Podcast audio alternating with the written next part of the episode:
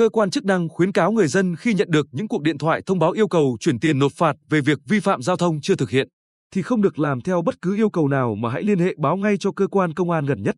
Mới đây, anh Trần Quốc Linh, thành phố Quy Nhơn, đến bộ phận tiếp nhận xử lý vi phạm giao thông thuộc phòng cảnh sát giao thông công an tỉnh phản ánh. Anh có nhận một cuộc gọi tự nhận là từ cục cảnh sát giao thông, thông báo anh vi phạm luật giao thông đường bộ và yêu cầu đóng vào tài khoản họ cung cấp 20 triệu đồng để chuẩn bị làm căn cứ điều tra. Anh kể, sau khi tôi bấm phím số 9 theo yêu cầu và cung cấp họ tên cũng như số chứng minh nhân dân, họ hỏi lại tôi đang ở đâu vì sau khi kiểm tra trên hệ thống thì phát hiện phương tiện của tôi đã gây tai nạn giao thông và nạn nhân đã tử vong. Tuy nhiên, khi tôi hỏi tôi gây tai nạn giao thông chết người ở đâu, thời gian cụ thể ra sao thì họ nói đang kiểm tra vì bộ phận của họ chỉ xác nhận và kiểm tra. Nhận thấy có nhiều nghi vấn nên tôi cúp máy, đồng thời sử dụng một điện thoại khác gọi lại số điện thoại vừa gọi đến nhưng không liên lạc được. Tương tự, anh Nguyễn Thái Hiếu, thành phố Quy Nhơn, cũng nhận được cuộc gọi tự động xưng là Sở Giao thông Vận tải. Thông báo anh có một biên lai like nộp phạt và vui lòng bấm phím 9 để được kiểm tra. Sau một lúc trò chuyện, biết đây là hành vi lừa đảo nên anh cúp máy.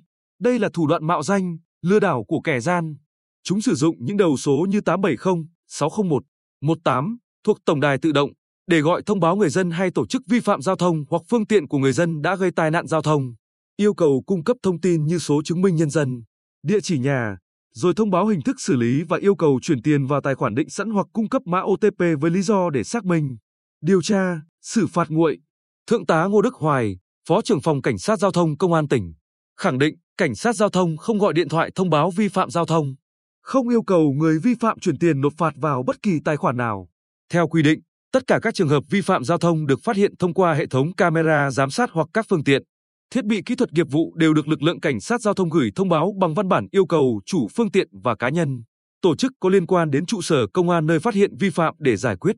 hoặc công an xã, phường, thị trấn mời tới trụ sở để tiếp nhận thông báo của cảnh sát giao thông. Hoặc khi đi đăng kiểm phương tiện sẽ được cơ quan đăng kiểm thông tin về trường hợp vi phạm và đề nghị tới đơn vị cảnh sát giao thông phát hiện vi phạm để xử lý. Tránh thanh tra Sở Giao thông Vận tải tỉnh Nguyễn Quả cũng cho biết, lực lượng chúng tôi chỉ xử phạt trực tiếp các trường hợp vi phạm về trật tự an toàn giao thông trong quá trình tuần tra, phát hiện thì lập biên bản vi phạm hành chính đối với tổ chức, cá nhân và đơn vị cũng không nhận sự ủy quyền để thông báo xử lý vi phạm hành chính về giao thông từ bất kỳ cơ quan, đơn vị nào. Theo phòng cảnh sát giao thông công an tỉnh, việc phạt nguội có nhiều giai đoạn, Cụ thể, sau khi tiếp nhận hình ảnh vi phạm, lực lượng cảnh sát giao thông sẽ tiến hành xác minh vi phạm theo quy định tại thông tư 65 năm 2020 của Bộ Công an. Sau đó sẽ gửi thông báo vi phạm bằng đường bưu điện đến chủ phương tiện.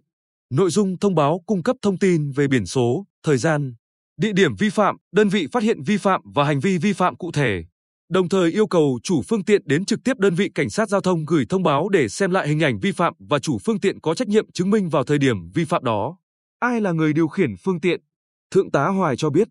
sau khi làm việc với chủ phương tiện và xác minh xong ai là người vi phạm thì chúng tôi mới tiến hành lập biên bản vi phạm hành chính và ra quyết định xử phạt vi phạm hành chính. Hiện nay, các thông tin về biển số, thời gian, địa điểm vi phạm, đơn vị phát hiện vi phạm và hành vi vi phạm đều được hiển thị công khai nội dung trên cổng thông tin điện tử của Cục Cảnh sát Giao thông và Cục Đăng kiểm Việt Nam. Người dân có thể truy cập trực tiếp để kiểm tra. Người dân cần cảnh giác với loại tội phạm lừa đảo này. Khi nhận các cuộc gọi thông báo liên quan đến biên lai phạt nguội giao thông, người dân không cung cấp thông tin cá nhân, tài khoản ngân hàng, thẻ tín dụng, tên người dùng, mật khẩu đăng nhập, mã xác thực, địa chỉ email để tránh bị lừa đảo chiếm đoạt tài sản.